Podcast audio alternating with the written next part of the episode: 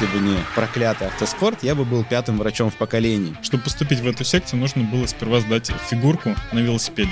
Но развалился ДСАФ, соответственно, развалились и секции при заводах. Отец у меня в каком-то из интервью сказал, что он не хотел бы, чтобы мы занимались автомобильным спортом. Были номинации «Лучшая аварии» на Старали 2000, и наш кульбит э, занял восьмое место. День финала был дождь. Ну, после этого экипаж, соответственно, Воссоединился. воссоединился, да, и на первом же допе они упали на крышу и прекратили гон. На первом же 15-километровом скоростном участке привезли Денису Растилову и Саше Зайцеву по 7 секунд. Гонка, крэш, убор, я не знаю, ситуация, что-то такое. Огромный монитор с GPS. Гораздо быстрее и интереснее развиваться, когда у тебя там борются 8-10 участников между собой. Надо продать 3-4 пятых сок у нас в канале. Мы на это купим 20 лад, всех на лады посадим, и вот, пожалуйста. Всем привет, друзья! В эфире подкаст «Ралли Гид». А, Это подкаст про ралли, и не только. К нам приходят интересные люди, мы разговариваем на интересные темы. Меня зовут Ярослав Федоров, и сегодня мы взяли тему династии в автоспорте, потому что, ну, всем нам интересен автоспорт, все мы им увлекаемся, но есть прямо семьи, которые давно вовлечены в эту дисциплину, и мне кажется, это очень интересно. У нас сегодня в гостях представители семьи Крыловых. Алексей Крылов, э, мастер спорта, чемпион России, чемпион Эстонии, обладатель Кубка России по ралли, судья первой категории на данный момент штурман Вячеслава Никонова. И Олег Крылов, руководитель СТК Арт Ралли, представитель промоутера чемпионата России по ралли АСМГ. Мы его называем представитель, но это один из самых незаменимых людей у нас. На самом деле мы позже об этом поговорим. Тоже чемпион России, обладатель Кубка России по ралли, мастер спорта, судья всероссийской категории Олег Крылов. Большое спасибо, ребята, что пришли.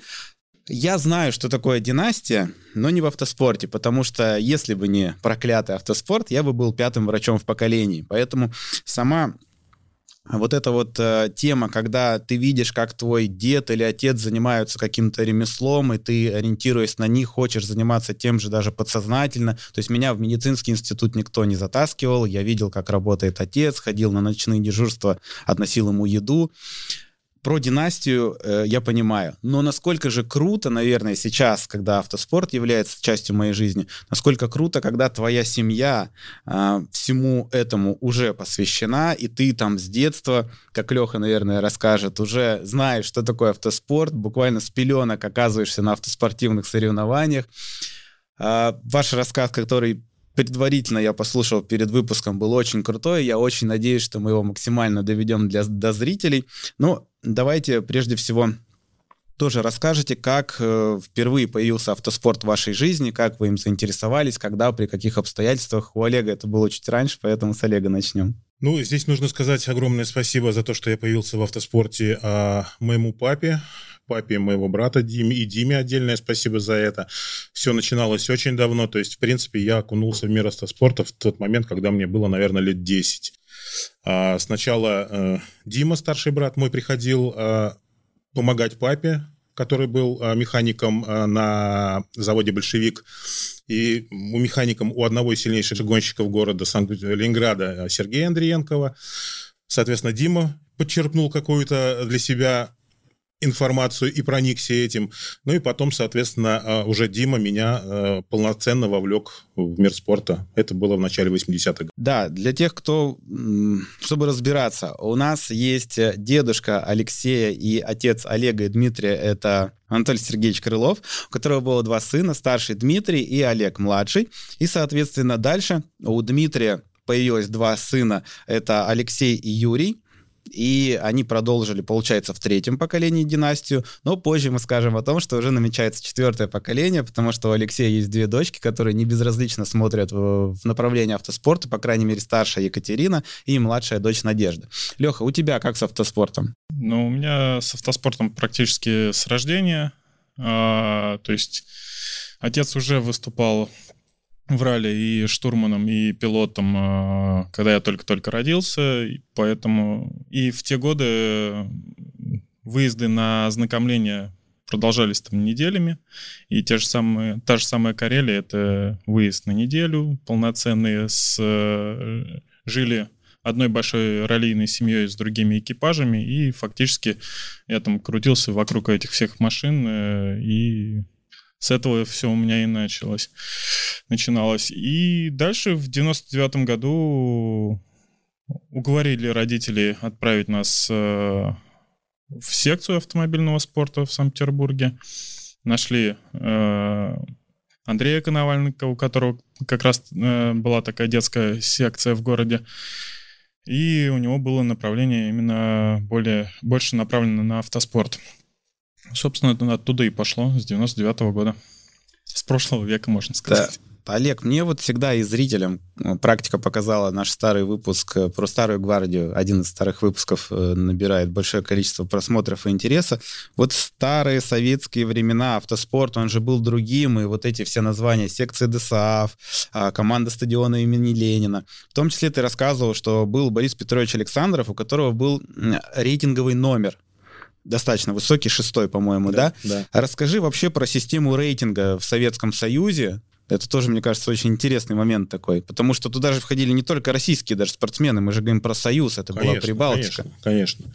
Ну, на тот момент каждый год э, существовал рейтинг э, в ралли, и были 15 республик Советского Союза, там, ну, не во всех проводились э, раллийные соревнования, вот, а так, в принципе, это Прибалтика, Ленинград, Москва, где в основном проводились э, этапы чемпионата России, чемпионата СССР тогда, и вот каждый пилот э, имел свой рейтинг. И вот у Бориса Петровича Александрова там очень много лет подряд рейтинг был шестой, он, то есть, весь год ездил под номером 6, а это было очень круто на самом деле, потому что представитель там сборной Ленинграда на тот момент, э, он входил в шестерку лучших в СССР, э, невзирая на то, что были латыши, эстонцы, прибал, ну, лито, э, литовцы, у которых в каждом совхозе было по, по 5 спортивных машин. То есть это было очень круто. Вот. И а рейтинг давался именно по тому, по результатам по результатам, и Борис Петрович на тот момент был один из сильнейших в СССР. Надо задуматься нам. Вообще мне нравится тема с рейтингом. Мне кажется, интересно вести. У нас участников не так много, как было в Советском Союзе. Лех, расскажи несколько слов про Андрея Коноваленко, потому что, к сожалению, мало народу знает о, в том числе о значении этого человека в ралли, потому что мало кто знает, насколько велика его роль, например, в организации ралли там в Карелии, ну и в Санкт-Петербурге сейчас в в области, как у вас называется? Да, во всем северо-западе. Да, да. По, по сути, да, по сути, во всем северо-западе. То есть такой серый кардинал, которому мы на самом-то деле очень должны быть благодарны за, там, за новые допы, за, ну, в общем, за формирование гонок, так или иначе, да? Вот. А в твоем случае, повторюсь, впервые, первое знакомство в рамках школы «Автоград». Вот это вот детское ралли Леха рассказывал. Ну, то есть это настолько интересно и классно. Да, раньше э, в Санкт-Петербурге было несколько детских э, секций, э, которые занимались автомобильным направлением. И раз в год между ними проводилась детская авторалли Ломоносов, которая в последующем в 2000 году, получается, первое ралли у меня получилось, как раз этот ралли Ломоносов который, на который нас вывозил Андрей Коноваленко. Он и сейчас э, действующий э, штурман э, с Александром Михайловым едет. А, также судья высшей категории. Всероссийской. Всероссийской, да.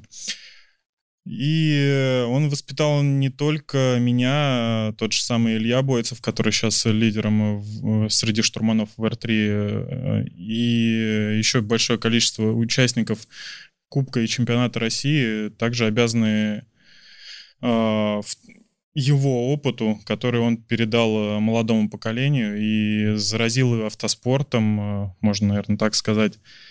И ребята дальше участвуют. Вот. Э, то есть э, по поводу детских ралли, э, наверное, с 2002 с 2003 года уже мой отец Дима Крылов, Олег и Андрей Коноваленко сделали целую серию. А, Невские виражи они назывались, а, которые также поддерживали достаточно большое количество команд тогда чемпионата и Кубка России и развивались, приезжали детские секции с Москвы, Владимира. Были попытки, что приедут уже и дети из Эстонии, в частности, Алан Попов, с которым мы позже. Позже стали чемпионами Эстонии. Эстонии. Вот. Э, но это была очень интересная серия, ну, которой я в том числе обязан э, всеми навыками, потому что фактически серия делалась э, моими родителями, родственниками, в том числе, чтобы мы развивались, и развивалась большая... Много детей прошло через этот Э, эти любительские ралли и дальше попали в большой автоспорт. То есть, еще раз, для человека, для брата, для Алексея и Юрия специально родители и родственники, так сказать, организовали свою серию гоночную, чтобы ребята развивались.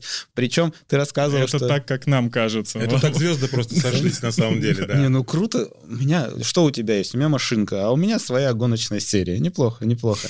Ты просто рассказывал интересный момент. Мне вот понять э, логику твоего папы, потому что, ну, он настолько точно направлял тебя в нужном направлении, показателем являлось, что ты говорил, что была рядом секция, но от вас ее скрывали изначально. Ну гоночную. да, мы, наверное, с моих лет семи, наверное, я потихоньку так намекал, что хотим этим заниматься. А, но только в 10 лет, в свои там 10 лет, я нашли на э, этапах автомногоборья, э, пересеклись с Андреем Коноваленко, узнали про его секцию, причем про нее узнали там наши друзья семьи, и вот после этого завелось. А так, да, у нас в 20 минутах ходьбы от дома была другая секция, вот. Но, видимо, отец знал, что там, наверное, не столько много ин- полезной информации нам смогут дать, и как-то скрывали от нас ее.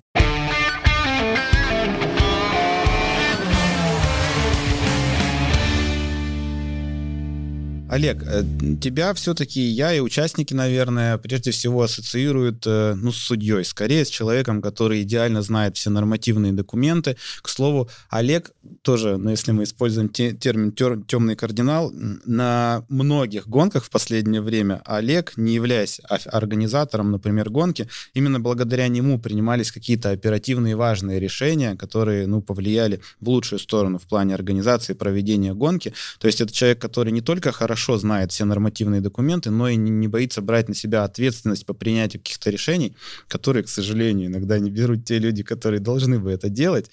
Поэтому, блин, ну как здорово, что Олег у нас есть в организации в том числе. Конечно, безусловно, мы взяли самых лучших себе. Олег, давай все-таки вернемся к твоей автоспортивной э, активности как пилота и штурмана, потому что ты ведь и за рулем спортивного автомобиля проехал несколько гонок, э, штурманом проехал, и в том числе ты ехал даже с братом одну гонку. Да. Вот, расскажи об этом, потому что, ну, я посмотрел ЕВРЦ, естественно, мне, знаешь, что бросилось в глаза? А, то, что у тебя был красный сезон такой, двухтысячный, на Форде да. ты ехал с Алексеем Подгорным. Да. Просто на ЕВРЦ, для тех, кто не знает, это сайт, где все старты всех пилотов, штурманов раллийных прописаны, и там в том числе и результаты гонки, либо если есть сход, причина схода красным выделяется. Вот двухтысячный прям у вас красный-красный. Вот, э, расскажи про свои старты, когда первый старт был, на чем? Ну, на самом деле у меня так сложилось, что Первый старт был, которого нет нигде. А он был абсолютно неофициальный. Была очень забавная ситуация. На тот момент я был механиком в команде завода «Патриот» Ленинградском. А, и тогда старт был гонки в Сосново. На тот момент мне было 16, наверное, лет. Опаздывал, тогда не было ни мобильной связи, ничего. Э, то есть мы на техкомиссию со штурманом приехали, показали машину, нас допустили. Соответственно, машина стояла в закрытом парке в ожидании старта. А пилот попал в ДТП по дороге и, соответственно, опаздывал. То есть нам как-то там люди донесли э, такую информацию. Ну, Володя Михайлов, штурман, он говорит, ну что, а тогда не было ни комбинезонов, ничего. Все были в одинаковых спортивных костюмах, которые там у меня то в том числе был. На меня одели шлем. То есть Димка меня уже на тот момент чему-то научил. Там как читать стенограмму, как там обращаться с дорожной книгой и так далее. Вот, он говорит, ну что, одевай шлем, иди за контрольной картой, поедем. Ну, поехали. Мы проехали два допа, а, как сейчас помню, это были Снегиревка и, по-моему, Гривко. Вот, где нас, собственно, ждал уже Володя Макаров, э, первый пилот экипажа, который уже там решал все вопросы с ГАИ на тот момент. Вот. Мы проехали, и на самом деле очень было удивление такое, что мы на тот момент э, что-то занимали какое-то там в 1300 там пятое место среди там 40 участников. Вот. После этого мне Михайлов Володя сказал, что, говорит, да, у тебя есть хорошие задатки штурмана. Вот. Ну, после этого экипаж, соответственно, э, воссоединился. Воссоединился, да, и на первом же допе они упали на крышу и прекратили гонку. Ну, такая была забавная ситуация. То есть, э, вот такой у меня был интересный первый старт. Что касается выступлений пилотом, э, к сожалению, очень недолго. А, тогда мы все базировались на базе команды Эскорт ГУВД в Санкт-Петербурге. И Алексей Бородулин прекратил свои э, гоночные активности. Около... У забора стояла ВАЗ, стояла ВАЗ-2105. Мне сказали, хочешь, собирай, поезжай. Ну, проехал несколько гонок, после чего мне сказали, что пятерку ты перерос, надо собирать новый кузов. Но в этот момент э, Миша Караваев, который был ранее пилотом у Димы, вот, и выступал за нашу команду, предложил мне поехать справа, и вот, в принципе, в своем как бы вот справа после этого и начал ездить очень активно, иногда прерываясь на, скажем, выступление за рулем а в качестве автомобиля службы дистанции нулевого экипажа. Да, да, то есть у меня вот по ЕВРЦ получилось, что в 94 году ты впервые в качестве пилота автомобиля безопасности, потом у тебя было 4 старта на пятерке в пятом году, да. потом пикник в восьмом, в седьмом Псков, с Андреем Коноваленко. Да. В 13-м Купола и Псков с э, Андреем Василевским. И вот 2000 год-то как... Что вообще среди пилотов у тебя и Сидоренко, и Житков, и Лепихов Михаил, и Травников Станислав, и даже Балакирев Дмитрий. Когда я закончил Да-да-да. выступать с Дмитрием, мы я тебя, тебя Я тебя поменял, да. На, на несколько гонок. Вот. Э, и даже даже, друзья, это не снилось даже мне. «Белые ночи 2021» с Романом Беляевым. Да, было дело. Вот. Но что за 2000 год и почему там все красное? А, горячий пилот, а, хорошая машина. Это был настоящий агрупповый Ford Cosworth, собранный английскими специалистами. А, Алексей горячий парень. Не всегда, к сожалению, удалось его держать в узде.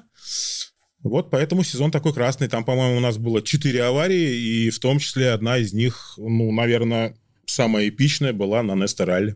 Mm. Пошли То есть после восьмого оборота я начал, начал думать, да, я начал думать, когда же это закончится, и, и перестал считать. Ну, так. кстати, это, это э, тогда были номинации «Лучшие аварии» на Нестерале 2000, и наш кульбит э, занял восьмое место. Офици- официально, да. А и со всю историю? Или Нет, на этой это гонке? В, на этой гонке. А, на то есть хватало гонке. там сходов, да? Там хватало, э, да, там и Солберг отличался там падением в озеро, там и так далее, и так далее. Он, по-моему, тогда первое место занял в этой номинации. Так, э, Алексей, э, даже не знаю, с чего сначала это, с пилотских или со штурманских таких дел. Ну, я поясню, что в моем понимании Алексей это один из лучших штурманов в России. Он самый ну, нудный, я не знаю, правильно, неправильно сказать, именно в хорошем контексте этого слова. Тут помогает в том, э, то, что у тебя тоже есть судейская лицензия, ты достаточно рано связал свою была. жизнь именно с... Ну да, была на тот момент, когда прекратила свои действия, но ты достаточно рано, сейчас ты, наверное, об этом расскажешь, как ты стал судьей, э, маршалом, как, ну, то есть с этой точки зрения. Поэтому тоже идеальное знание нормативных документов, и в отличие от некоторых штурманов в России, которые считают себя топовыми, но не хотят дальше развиваться, Леха всегда готов э, что-то услышать, что-то попробовать. То есть он один из немногих, чуть ли не единственный, кто э, с интересом тогда взял себе в работу э, расписание ознакомления, о котором я рассказал. Э, я взял от Toyota э, на чемпионате мира, значит, как у них это выглядит. Леха взял, скопировал, доработал, сделал лучше, чем в Toyota, теперь активно это использует. Вот. То есть это идеальный штурман, в том числе с точки зрения организации процесса, всех вот этих вот аспектов, кроме чтения стенограммы, потому что у штурмана еще есть очень много работы. Ну и, в общем-то, доказывает то, что ты едешь с одним из самых быстрых моноприводных пилотов, э, заслуженно, что ты сидишь в этом правом кресле. Вот. Расскажи, как ты к этому шел, потому что у тебя действительно чуть ли не с пеленок это началось, и вот этот путь ну, хронологию дай некоторую, можешь разбрасывать ее и как пилот, и как штурман, потому что у тебя были старты и совместные с братом в том числе. Не, наверное, начнем с судейства.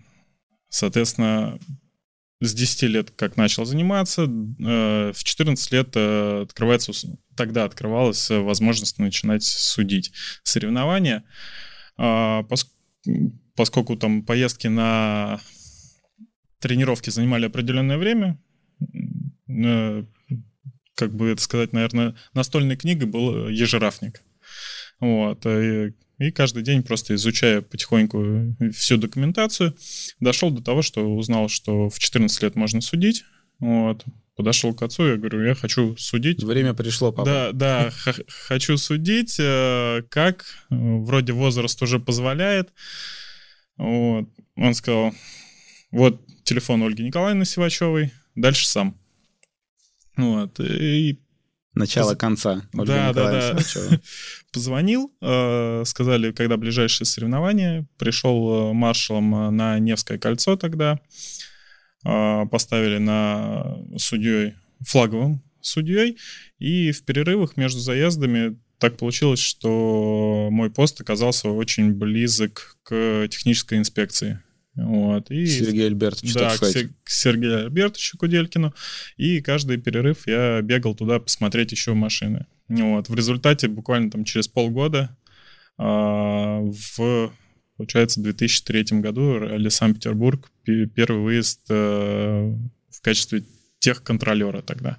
И дальше, сколько лет, наверное, 6 в техинспекции, офицером по связи с участниками. Периодически приходилось совмещать э, с должностью штурмана в нулевом экипаже, когда нужно было проверить полностью безопасность. Там был момент на ралли Адыгея. Вот. Просто прыгаешь, э, совмещаешь с э, офицером по связи с участниками, прыгаешь в машину, там кольцевой доп был, проезжаешь, и реально останавливались на дистанции можно сказать, э, зрителей перемещали в безопасную зону, говорили сотрудникам милиции, что, что, нужно, да, делать? что нужно делать, где контролировать. При этом было уже понимание, что такое работа штурмана и сколько у меня остается времени, чтобы закончить скоростной участок, через сколько стартует э, боевой э, экипаж. Э, это все в целом э, от того, что, наверное, много читал э, нормативной документации и э, мог ею в нужный момент воспользоваться. Школа хорошая. Да.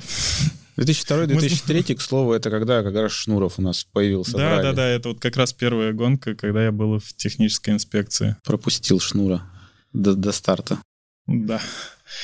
Вот. А дальше, наверное, все-таки у меня было первоначальное направление, это все-таки как бы пилотом быть. А в какой-то момент у меня даже было два менеджера, один из которых сейчас э, в Формуле 1 в команде Ferrari находится, второй не, не, в, не в качестве там стратегии вроде как, вот, а второй э, помогает продвигать э, Ирину Сидоркову, вот, э, и было, наверное, такое культовое мероприятие ралли Россия 2007 года. Это первый этап АРС у нас в стране. Мы тогда ехали одним из двух э, экипажей безопасности нулевых. Вот. И достаточно сильно, наверное, засветились на этом ралли, хоть и всю дистанцию проехали, вот, но про нас даже в какой-то мере там в Европе начали разговаривать, ну, со слов менеджеров. Вот. А дальше были тесты, подход к тестам в команде УРТ. Вот, а, поскольку у меня большого опыта не было, это был сперва условный кастинг э, у руководителя школы УРТ Геннадия Брославского тогда. Вот, он допустил до тестов, но дальше что-то пошло не так, э, и программа условно моя закончилась. Вот, э, ребята сказали, у меня родилась... Э, дочка. Да, старшая mm-hmm. дочка. Катя. Условно ребята сказали, что я стал на секунду медленнее, поэтому я обратно ушел в судейство. И, собственно, из судейства, а, показывая свои знания и то, насколько, наверное, я понимал весь процесс а, в ралли в том числе, а, мне в какие-то моменты предлагали проехать с одним, с другим пилотом, но очень много вариантов, наверное, отвергал отец, Э, со словами, что эти люди не смогут э, тебе дать хорошую базу, чтобы развиваться дальше. Вот. И, и наверное, ралли «Струги Красный» 2011 года э, мы познакомились с Александром Кудряшовым, и по такому стечению обстоятельств оказался в кресле у Максима Алюлина, Алюлина да. Тогда ему было 17 лет. Ему тогда дали разрешение, мне вот, в мои да. 17 не давали разрешение, истории. хотя было э, такие письма в э, Российскую автомобильную федерацию. Да, я перебью тебя. Там была история следующая. Лехе было тоже 17 лет, ему очень хотелось в общем, уже сесть за руль. И федерация местная не дала разрешения, но дала Евгению Новикову, небезызвестному вам. А они сказали, нам хватает одного такого молодого и горячего, вот, а вы, ну, не дожали, наверное, да, потому что не пошли на самый верх. Ну да, там уже было почти 17,5 лет, поэтому решили подождать. Э, в 17 лет получается, ралли-пикник я с отцом, с отцом штурманом. Да, штурманом нулевым экипажем. Это последнее было ралли-пикник асфальтовое. А, и как только исполнилось 18, чуть-чуть через неделю после э, старта, очередного старта с отцом я получил права, поэтому это был второй выезд. А тогда, да, была возможность э, ехать э, слева, и были люди, которые хотели помогать, но не, не получилось. Mm. Ну, то есть, и вот для понимания, своя серия гоночная, да, тесты в ОРТ, и в 2007 году по большому счету, э, Женя Вертунов поехал, и, а ты мог быть на месте Евгения Вертунова. Ну да, Женя тогда ехал в МИР э, и заканчивал выступление, ну, можно сказать, наверное, что заканчивал выступление в чемпионате, а мы должны были быть э, вторым э, экипажем в УРТ. Ну, такие разговоры велись на этот счет. Да, соответственно, я к тому, что у тебя, ну, ты очень быстрый пилот, и в том числе кольцевой, об этом мы поговорим, потому что сейчас ты практикуешь выезды на кольцо в том числе. Так, э, Олег, наверное, э, ты лучше, чтобы рассказал про Дмитрия, потому что ну, у меня очень много сразу ассоциаций возникло, что Дмитрий делал очень многое то, что сейчас продолжает делать промоутер, потому что настолько активная деятельность, чтобы вовлечь молодежь, а, сделать э, больше каких-то гоночных серий. В общем, все для развития дисциплины, во многом то, что мы сейчас пытаемся делать. Расскажи о его э, автоспортивной деятельности и в том числе о появлении команды, в том числе, да, которую ты до сих пор продолжаешь возглавлять. Я уже сказал, что Дима начал в управлении спортивных сооружений на заводе Ленина механиком у Бориса Петровича Александрова, потом ушел в вооруженные силы, отдал долг родине и вернулся к тому же Александрову, но уже на базу интурист – где э, та команда базировалась. Но там команда просуществовала, к сожалению, по ряд разного рода причинам недолго, и м, Диму пригласил штурманом к себе Михаил Караваев, вот, с которым потом и я ездил. А, и туда, на, ну, на завод «Большевик», где, собственно, папа изначально был механиком у Сергея Ивановича Андреенкова. Вот. Но развалился ДСАФ, соответственно, развалились и секции при заводах, а, и Дима вместе с Мишей ушли под крыло команды «Эскорт ГУВД». И всю свою, скажем, сознательную карьеру Дима именно там и провел.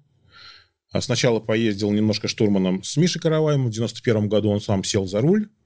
Вот, и выступал вплоть до 2009 года включительно. А в 2007 году, с 91 по 2007 год, а у него вот на одну гонку только, ну, Лехины выезды нулем мы не считаем, на одну гонку только, а, а это даже уже было позже, 16 а, лет э, вместе с ним ездила в одном экипаже Дан Щемель. Да, я это 16, отметил. 16 лет они проездили вместе. Да, ну и потом уже Дима команда ГУВД тоже начала потихонечку распадаться. Дима думал, что все уже, хватит. Вот. Но на тот момент была команда Лаура, где я был спортивным директором, которая тоже по ряду причин заканчивала свое существование. Я организовал спортивно-технический клуб «Артралли», куда Диму пригласил изначально техническим директором и тест-пилотом, но волею судеб Дима проехал еще два, два года э, за нашу команду, вот, и поставил хорошую точку в своей карьере, выиграв Кубок России там, в очередной раз. И в 2009 году вы с ним вместе проехали да, одну гонку. Да, да, да. да. Это Гукова. на самом деле вот э, удивительно, да, что мы всегда были рядом, мы всегда э, были очень близки, э, но, к сожалению, так получилось, что мы проехали... На самом деле мы проехали две гонки. Вот, одну гонку мы проехали городское ралли, ралли третьей категории, вот, это был какой-то там а, кубок Лукойла по ралли третьей категории. Вот, э, я уж не помню. То, что мы там в призы заехали, это точно, я уж не помню, выиграли, не выиграли. Вот, а одну гонку классического ралли, да, мы с ним проехали в 2009 году ралли Гукова. И могу сказать, что вот комфортно настолько, то есть понимание вообще с полуслова, это очень круто было. Очень жаль, что эта гонка была одна. Да, вы там, по-моему, заняли второе место в R3. Да, в R3 мы заняли второе место. И да. в том числе помогли Коэтле стать чемпионом да, благодаря этому. Да, потому что там была история с наполнением канала. В общем, да, в том числе, да.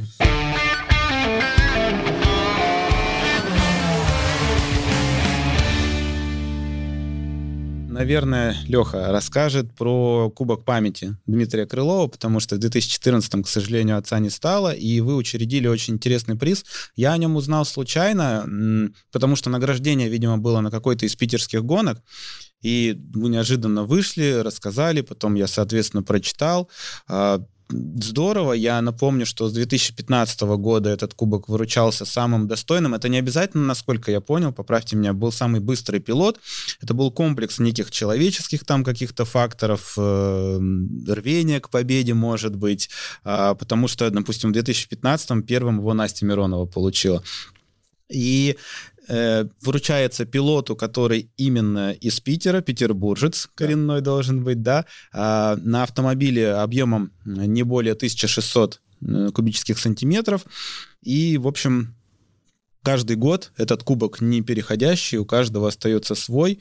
А в 2015-м Настя Миронова, потом Дмитрий Воронов, Терентьев, Аршанских, Русских, Никонов, Степанов и Деменчук последний обладатель. И мы ждем, пока не раскрываем секрет, но у вас наверняка уже есть, наверное, идея, кто же станет в этом году. Да расскажи, откуда идея, как вообще возникла? Ну, идея возникла Наверное, в том, что отец очень многим э, спортсменам, э, он был очень открытым человеком. И, как он мне рассказывал, он готов был предоставить все настройки по своему автомобилю, а, показать э, условно, что он делает, как он делает, на каких ну, настройках едет, да, и просто чтобы его попро... ну, дальше серии догоните. Угу. Вот. Возьмите такую же машину. Да, да, возьмите такую же, да, все сделайте так же, догоните. У него очень э, часто была не самая быстрая машина в канале, но при этом его результаты и его пилотирование всегда э, отражалось всеми участниками. Вот, как филигранное, очень э, хорошие времена показывал. И, наверное, хотели отразить э, лучших пилотов именно вот моноприводных, э, как ты сказал, до 1600 э, объемом мотора среди северо-запада и выбирали в том числе, чтобы человек обладал вот этими качествами, что правильный эмоциональный настрой, э, отношение к другим участникам. Человек, человечность. Человеческий фактор, да. И при этом он еще и быстрый должен быть. Вот. И э, на самом деле у нас нет критерия такого, что когда-то кубок там может э, не должен повторяться, да, у какому-то пилоту он может совершенно спокойно достаться дважды, но так вот получается, что Пока каждый год новый пилот. Класс. Нет, ну, это такой очень хороший приз, который ну, хотелось. Вот, а, со, ну, сперва хот... э, также вот, э, наверное, видели этот кубок, да, а, в какой-то момент это, ну, сперва просто был покупали кубок большой, красивый, пер, да, первые, первые пару лет. Потом, э, э, наверное, нашел интересный вариант. Это сделать из металла, обрисовал э, старые фотографии именно отцовского автомобиля э, на фоне э, Петропавловки. Петропавловки. Это действительно есть э, фотография у нас в, архив, в домашнем архиве э, этой машины на фоне шпиля Петропавловский. Все это обрисовал, э, сделал в металле и дополнили фотографии отца и табличками с перечислением тех, кто пилотов, уже. кто уже получил этот кубок. Ну, очень классно. И вот возвращаясь к истории раллийного братства, чем мы выгодно отличаемся от других дисциплин, как мне кажется, помощь, взаимовыручка и какие-то человеческие факторы. У вас э, было два старта с Юрием, э, нулем в 2007 году, и у вас была Карелия 2015 на автомобиле Никонова. Расскажи вот об этом подробнее, потому что это тоже связано с отцом. А, да, собственно, когда отца не стало в 2014 году, у меня буквально там через месяц-полтора было день рождения, и приехали друзья а, и просто подарили конверт, в котором было было написано, что вы участвуете с братом а, в качестве дани памяти Димы в ралли Карелия. Слава тогда предоставил, собственно, свой автомобиль а, оплатил все расходы и, ну, на этот выезд. Вот. И многие в сервис-парке на том выезде подходили и говорили, что это не я в роли, ну, потому что очень по лицу многие и сейчас подходят и говорят, что очень похож на отца, вот, а в шлеме и в подшлемнике в спортивном автомобиле просто для всех это был очередной старт Димы Крылова. Да, да. По фотографиям, конечно, я тоже отметил, Вот, и немножко еще ага. дополню. А, наверное, с, а, со стороны Славы это было дань уважения, потому что что отец мой, что Олег Крылов очень много вложили в развитие Славы. Вот, и э, он отдал дань памяти вот таким образом. И сейчас, э, выступая со Славой и первый у нас старт, старт был в семнадцатом году, и я заметил, что ну, с ним точно так же комфортно ехать, как с отцом было. Сейчас это еще больше развивается, и, и подход такой же, и э, манера фактически пилотирования, и подход к настройкам техники, ко всему досконально. Ну, практически копия отца. Поэтому мне вдвойне приятно ехать со Славой. Не знаю, как, как ему. Как так, ну, не высадили же еще, значит. Да, не высадили, значит, нормально все. Не факт. Олег, касательно твоей судейской деятельности, которая не вызывает сомнений в плане квалификации, хотелось бы от тебя какую-нибудь историю какого-то такого сложного судейского решения, потому что, повторюсь, э, часто возникают ситуации, и спасибо тебе, что ты есть, что ты берешь на себя инициативу и ответственность. За свою всю э, деятельность вспомни какой-нибудь случай, либо оперативно надо было принять решение, либо оно какое-то было достаточно сложное в плане последствий, но тем не менее вот его надо было принять, и это вот та сторона ралли, которую, может быть, не, не все ты тоже хочешь, да? Нет, я могу сказать просто. Минуточку, пусть Олег ответит. А, наверное, два таких запомнилось. Не то, что два, вот на память сразу приходит там два. А, это одна из первых моих гонок а, Ралли Псков, руководителем гонки. Это первый же доп, судейская задержка по неприбытии скорой, потом приехало две скорые, и в результате там буквально там шестой или восьмой экипаж убирается, требуется медицинская помощь, нужно две скорые. То есть вот это вот оперативные решения, такие как перенаправить каналы, как э, руководить всеми этими делами. А здесь, конечно, я хочу огромное спасибо сказать, я считаю его своим учителем, это Айвар Парц. А, который меня приглашал в Эстонию на стажировку а, на ралли Эстония. В том числе я видел вот этот огромный монитор с GPS э, ну, трекерами. Трекер, да. ага. Там не только на спортивных машинах, на судейских машинах стоят трекеры, там маячки эти стоят на скорых, на МЧСах, то есть на, вся на все, картина, вообще вся картина, да. Вот и вот тоже там был такой момент, э, тоже там нужна была скорая. Айвар просто снимает рацию, говорит два слова, и дальше служба на местах начинает там вот эти, все это начинает бегать, движение. Конечно, это было для меня вообще там, ну, не то что шоком, то есть в голове я представлял, как должно быть, да, но когда все это дело наглядно, вот без трекеров, но плюс-минус такую же, и как раз Айвар мне тогда мэр чуточку помог, потому что он был спортивным комиссаром, на той гонке тоже находился в штабе, когда все это дело случилось. А, вот, ну, как-то очень довольно быстро мы все разрулили, и, мне кажется, даже там с какой-то там 12-минутной задержкой мы снова запустили канал. Вот. А, а второе, вот то, что вот буквально вспоминается, вот ралли Донские просторы. Вот, а, потому что а, в принципе, достаточно квалифицированный человек был а, руководителем гонки, а, Артур Салимов, но, к сожалению, у него нет пока опыта. Это был дебют его руководителем гонки. Вот, и его, скажем так, организатор бросил э, на мины, оставив там в штабе условно одного. Хорошо, что э, я там находился, э, ну, по делам промоутера, скажем так, да, и Алексей Борис Щукин находился э, тоже в штабе. И вот мы с Алексеем Борисовичем там вот эти отмена допа, куда-то там переезды, э, э, по альтернативному маршруту. Не прописанному. Не прописанному, к сожалению, да, там было, там было очень просто, поэтому там старт и финиш были в одном, ну, практически в одном месте, на одной дороге, поэтому, ну, если посмотреть в карту, то есть там никаких там проблем ни у кого не должно было возникнуть, вот. Ну и, соответственно, перенос старта во второй день, когда пошел ливень, то есть там была такая паника, что все, мы все отменяем, спокойно, сейчас все разрулим. И все состоялось, ну, может быть, не так хорошо, как хотелось бы, но тем не менее. Вот такие вот два решения, какие-то две, вот то, что буквально сейчас приходит на ум.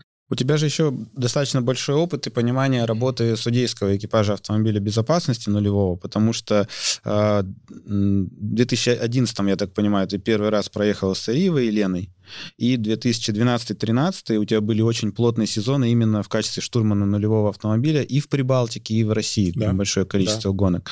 Соответственно, это тоже опыт, который нужен и который это надо бес, это, бес, это бесценный опыт, на самом деле, а, потому что то есть есть понимание. То есть у нас, когда мы с Еленой ехали нулем, то есть, в принципе, на тех гонках, на которых мы э, ехали, руководители гонки, там, как правило, говорили, ну, вы там на месте, вы там разберетесь, там, ты там руководи всеми там нулевыми, там, если что, судьями и так далее, и тому подобное. То есть э, у них там даже никакая информация там до штаба, бывало, не доходила. Ну, ты подъезжаешь, видишь, все да, все там как-то разруливай на месте, регруппинги и все остальное. То есть, вот. И в том числе там на ралли Эстония Айвар Парс нас приглашал, а, тоже такой опыт. На... В Латвии мы ездили, там несколько гонок, и в том числе и э, чемпионат Европы тогда был там. У нас, напоминаю, к сожалению, нулевой экипаж считает, что это уникальная возможность бесплатно промчать гоночку зачастую. Поэтому нам, конечно, очень бы хотелось, и промоутер очень хочет, чтобы у нас были профессиональные сквозные нулевые экипажи. Это вот нормально. Я готов. такие истории. Да, теперь-то я вижу, да. Так, э, ты тоже готов. Спокой, тебя не выпустят. Не то, что тебя не садили, тебя не выпустят из этого кресла. А, Леха, расскажи немножко про кольцевые свои успехи, потому что кроме того, что ты мы поняли, что ты потенциально быстрый раллийный пилот, ты очень быстро ездишь кольцо, картинг в частности, любишь его, потому что на всех э, картинговых соревнованиях, так или иначе, на которых мы пересекались, а раньше после РМС у нас всегда был картинг, если ты не опаздывал на поезд, то ты всегда там гонял э, в лидирующих позициях. Потом сейчас ты на шорткате поехал, периодически вижу в Инстаграме. Ну и, в принципе, ты как кольцевой пилот э, очень быстрый. Расскажи вот про эту часть своей жизни, кольцевой автоспорт. Ну, это все с той же секции началось. А, и что... причем про Касперского э, историю, извини, перебил. Да, поскольку у нас э, хоть и была автомобильная секция, но а, чтобы поступить в эту секцию, начну издалека, чтобы поступить в эту секцию, нужно было сперва сдать э, фигурку на велосипеде. А, дальше тебя допускали до картов такие на, минских, на минском моторе, это класс союзный тогда был, вот, и в городе был э, парк такой, автоград, там было достаточно большое количество асфальтовых дорожек, и мы там разные конфигурации делали, катались, тренировались. И, собственно, вот этот картинговый опыт потом получилось перенести э, в любительский картинг. Э, также у меня был опыт, наверное, полгода работал организатором соревнований в, одном из, в одной из сети картинг-центров Санкт-Петербурга. Тоже там достаточно большое количество времени приходилось проводить э, за рулем э, и закатывать различные конфигурации трасс. Вот. И в какой-то момент пересеклись э, с определенными людьми и по раллийному направлению, и по кольцевому. И вот в прошлом году они позвали у них открывает, открылся проект восстановления там, одной из Марусь, э, B2, команда Energy, и они позвали меня как тест-пилота, пилота, помощника в организации команды, и выступил уже вот там в трех или четырех э, кольцевых этапах, в том числе РСКГ. Вот. Не всегда это получается там на совсем топовой технике, но при этом все равно достаточно близко, я считаю, еду к лидерам класса. Вот, понятно, что нужен гораздо больше накат, но это все упирается также в деньги. Вот, а, а здесь э, просто зовут, дают возможность ехать. Я есть возможность, пользуемся. Вот. А по Касперскому да. Был такой конкурс э, от лаборатории Касперского, которая в тот момент спонсировала команд... И сейчас, по-моему, спонсируют команду Формула-1 Феррари. Небезызвестно. Да, они организовали конкурс. Э, там нужно было пройти определенный ряд э, вопросов и финал, российский финал, на который, по-моему, приехало там 32 человека. В том числе? В том числе Николай Грязин. Верно. Василий Грязин в том числе там был в судействе, в жюри и э, четверых финалистов, э, кто показал лучшие времена э, на, на этом картодроме в соревнованиях по картингу, отправляли в Маранелло на базу команды Феррари. Там был, ну, собственно, мы с Николаем показали абсолютно одинаковое время на этом финале российском. А, и промежуточно занимали третье-четвертое место. В общем и, рейтинге. Да, да. И все организаторы начинали, а поскольку у нас был еще не последний заезд, все организаторы начинали переживать, не выбьет ли кто-то один кого-то из нас одного, чтобы не пришлось докупать там еще один условно билет кому-то или кого-то наоборот отправлять там искать какие-то критерии дополнительного отбора. В итоге мы попали с Колей э, в Маранелло, там было 4 дня всевозможных э, испытаний, кастингов, э, работы на симуляторе, на том же симуляторе, на котором тренируется команда Ferrari и, и их пилоты. И у нас, не знаю по какому стечению, с Колей постоянно были там, все результаты практически одинаковые. Если это касалось заездов, то мы укладывались там фактически в одну десятку, что на симуляторе, что на картинге. Вот. Но победителем тогда выдавалась поездка на Формуле Абарт по трассе, тестовой трассе Фьюрана, по-моему, она называлась. А, день финала был дождь, вот, и так получилось, что сказали, что меня пустят, когда будет подсыхать, Колю, если, ну, условно, микс будет, а двух оставшихся финалистов э, могли допустить, если только э, совсем будет сухо. В итоге на формуле Абарт проехал только я один. Вот, но как-то такой опыт получился. Вот. Но все э, в том числе отметили даже тогда Николая, и он после этого пошел уже в кольцевые гонки. То есть это, можно сказать, его был дебют. У Феррари есть возможность наконец-таки нормального пилота заполучить, потому что одного-то уже врали, потеряли, а вот Алексей ждет звонка, друзья. Не расслабляйтесь. Ну давай сразу тут я тебя коротко спрошу тогда а, про... Ну, я бы не назвал это тренерской работой, но ты недавно проехал гонку с Сашей Донцом. А с Сашей Донцом у нас следующая история. Э, Саша Донец обладает топовой техникой, но пока э, хочется, чтобы он подтянулся по результатам. И огромное количество советов, которые поступают Саше с разных сторон, в том числе часть из них предполагала, что посадить туда опытного штурмана, который может что-то подсказать. Ты опытный штурман, который может подсказать, в том числе потому, что ты хороший пилот, и ты через призму и сидящего справа, и потенциально сидящего в кресле можешь что-то подсказать. Расскажи коротенько об этом выезде, что получилось, что нет, какие перспективы у этого экипажа, разовый это был выезд или что вообще? Ну, Саша на самом деле позвонил еще в апреле месяце, э, предложил проехать э, какую-нибудь гоночку на топовой технике э, в России, топовой моноприводной техники российского чемпионата. Вот. Выяснилось, что ближайшая у меня только в августе. Вот. И буквально там за полторы недели до старта, а, посмотрев а, количество очков в Кубке России у Саши, у остальных пилотов, все это посчитав а, предварительные расклады и понял, ну, отправил Саше, что ему фактически не нужен этот старт, потому что все равно все решится уже на финале. Даже если... То есть там кто первый финиширует на финале, тот и победитель. Ну, потому что, да, система подсчета очков да. в Кубке у нас предполагает, У них там разница с э, Даниилом Растиловым ровно 150 очков, а это ровно разница между первым и вторым. Вторым на финале. Да. Поэтому я ему предложил э, все-таки попробовать ускорить э, Peugeot, может быть, э, как-то его поднастроить.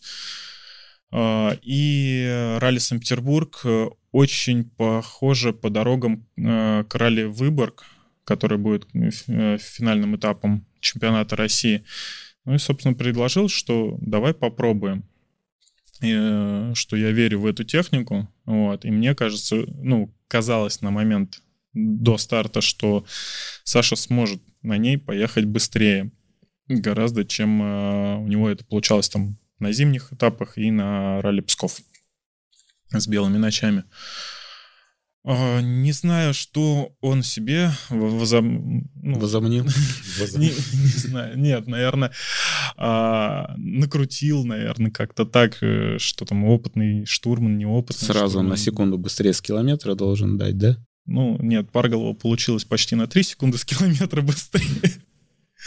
Вот. А, ну да, немножко подкрутили технику, сделали ее такой, чтобы она стала комфортна для его пилотирования, э, чтобы он комфортно стал чувствовать себя за рулем этого автомобиля. И ну, там, по пару советов, где, как, что делать. Вот. Как оказалось, что этого вполне достаточно, э, чтобы достаточно комфортно и надежно объезжать практически весь монопривод на таком ралли, как Санкт-Петербург. Так, дальше будут еще у вас совместные какие-то старты? Ну, он предложил, но там... Вопросики. там надо понять... Там занято. Там занято, да. Во-первых, там занято. Надо понять, э, что мы поедем в следующем году со Славой. Условно, есть э, приоритет э, перед определенным пилотом, да, а, отталкиваюсь от того решения, что у нас там будет. Угу. У нас отдельно, напоминаю, есть выпуск про чемпионов, и там есть Вячеслав э, Никонов. Который, ну, а, Вячеслав Никонов, Вячеслав, Вячеслав Никонов, э, с которым тоже можно посмотреть. Олег, э, ты совмещаешь очень много деятельности. Кроме того, что ты у нас практически главный в промоутерстве, касательно всех вопросов, которые надо решать, а ты еще продолжаешь курировать и организовывать серию, моносерию Mazda MX-5. Это на данный момент единственная моносерия, которая осталась у нас в чемпионате России, потому что ЛРЦ мы потеряли, грубо говоря, ну, приостановили. Я надеюсь, что приостановили. Вот. А серии, которые до этого существовали, уже давно закончились, типа Демак, Пола и так далее. Вот. Э, расскажи, во-первых, как бы как тебе удается все это совмещать, во-вторых, э, что явилось определяющим, почему ты подписался под историю с АСМГ, которую тебе в свое время предложили. И повторюсь в очередной раз, очень рад, что ты согласился и вошел в наш штат. Да все очень просто, потому что и АСМГ, и э, Mazda Cup, а это, в принципе, и там, и там учредитель Сергей Ременник, с которым мы сотрудничали довольно давно. Мы с Сергеем сотрудничали с 2015 года. Когда еще он ехал? В... Он еще тогда ехал чемпионат России. Вот после этого мы проехали несколько сезонов чемпионата Европы. Я работал координатором у него в команде. Вот, и мы очень хорошо с Сергеем сработались, и вот, э, вот я здесь.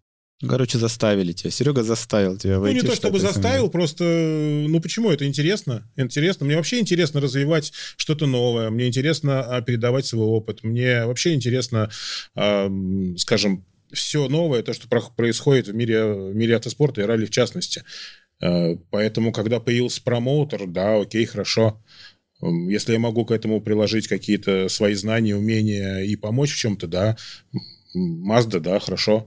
Вот я, я, да, я в продолжении истории, что это вектор, который Дима задал, может быть, ты продолжаешь вот тут вот и в том числе посредством промоутера реализовывать. Да, у нас вообще вся семья открытая к любому диалогу, никаких никогда тайн нету, и с любым вопросом э, к нам, к любому из нас могут подойти, и мы все честно скажем, мы не будем играть какие-то закулисные игры и так далее. То есть это не наш стиль.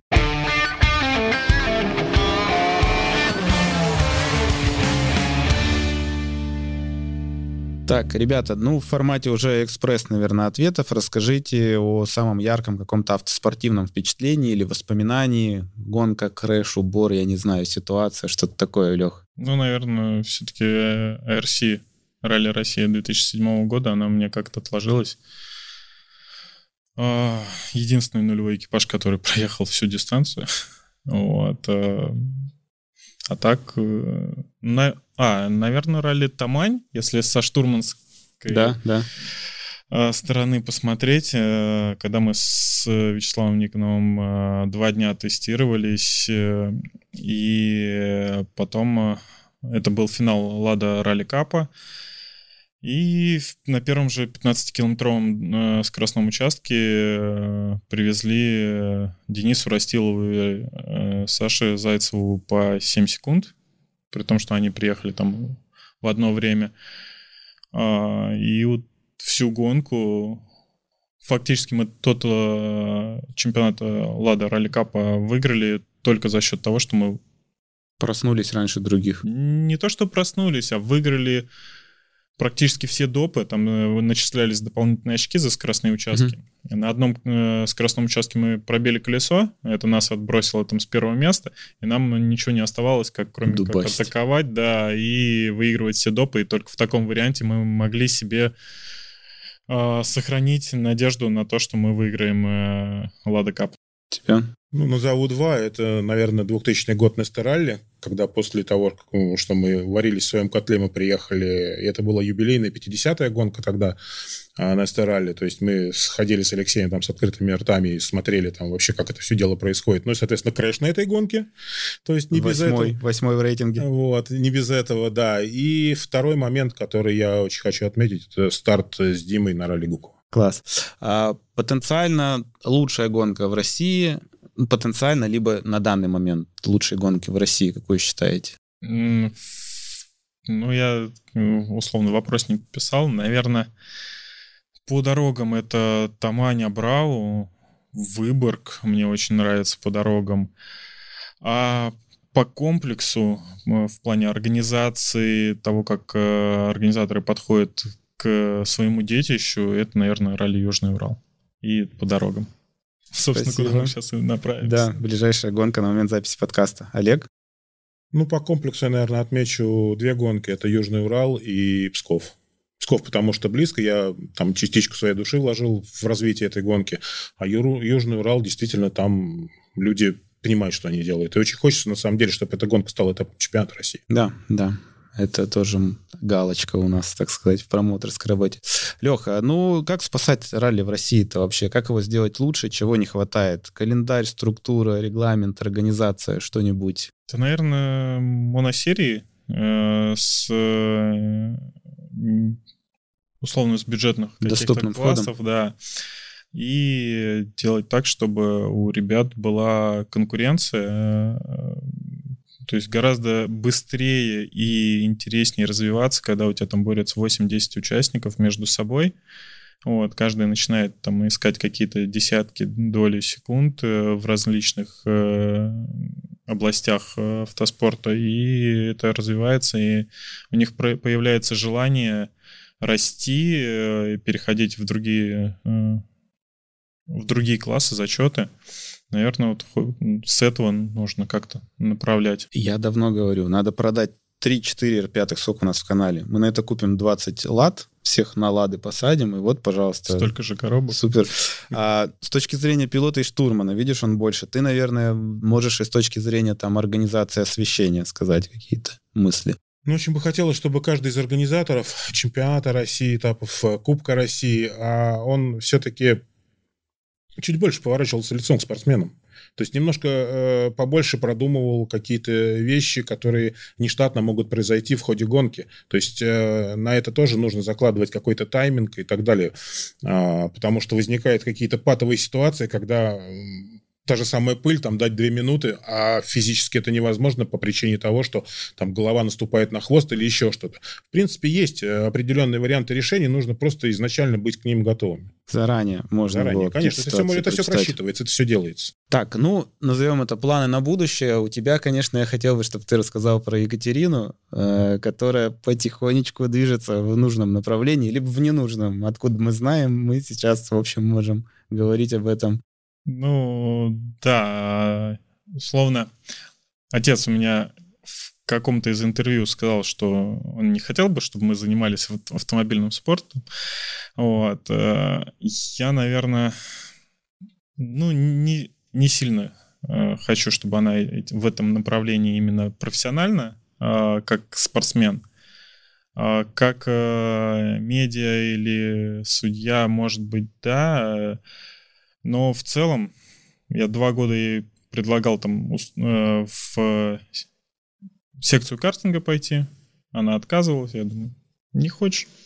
Бери, слава. Да, слава богу. Потом на какой-то гонке звонок. Запиши меня. Я такой, Ну ладно. Вот, поэтому она сейчас уже один год отзанималась э, в секции картинга. Ну, там не глобального спортивного направления пока нету, но если это продолжится, будет ей интересно, будет э, изучать э, документацию там и интересоваться этим всем, то я думаю, что я найду возможность с ней проехать какую-нибудь гоночку Класс. совместно. Четвертое поколение появится на трассах. Олег, у тебя есть какие-то планы вообще на будущее? Мысли, планы, Планы? перспективы? Может, ты хочешь промчать? Вот мы услышали, что ты с удовольствием нулевым экипажем снова газнешь. Ну, а почему нет-то, если это нужно для общего благого дела? Развитие, развитие, развитие спорта, развитие ралли в частности, развитие всех дисциплин автоспорта, там, за некоторым исключением. Вот есть дисциплины, которые мне там Дайте не по, не, не- не- не по душе, да. Нет, ну, по организации соревнований, то есть э, хочется, у меня давно есть желание, я там каждый год переписываю бюджет на проведение там, не могу сказать, что образцового этапа, там, условно, Кубка России, да, а, но я знаю, как это сделать, то есть я готов помогать, м, ну, опять-таки, это бюджет, вот, а так, в принципе, все знания есть для того, чтобы сделать э, неплохую гонку. Вот на юге нам очень И, хочется. кстати, на самом деле опыт уже был, потому что мы там в начале э, там, 2000-х годов мы уже провели, это опять-таки вместе с Андреем Коноваленко при поддержке Ивана Миронова, тогда ралли Питерстар, ралли Новерк, которая была просто традиционной гонкой и которая очень хорошо отзывались э, все участники, которые приехали. Кстати, гонка была с призовым фондом. Как и большинство любительских ралли, вот Невские виражи, там постоянно были полноценные призы, телевизор. Холодильники, вот это вот да, всё. да, вот это вот все детям там до 13, до 18 лет. Все это вручалось, было очень трогательно и интересно. Класс. Ребят, большое спасибо, что нашли время прийти. Большое спасибо вам, что вы есть у российского ралли, потому что это важно. И я знаю о роли каждого из вас. Большое спасибо Дмитрию за то, что он успел сделать. А с вами был подкаст «Ралли Гид». Алексей Крылов, Олег Крылов. Увидимся. Всем пока. Всем пока.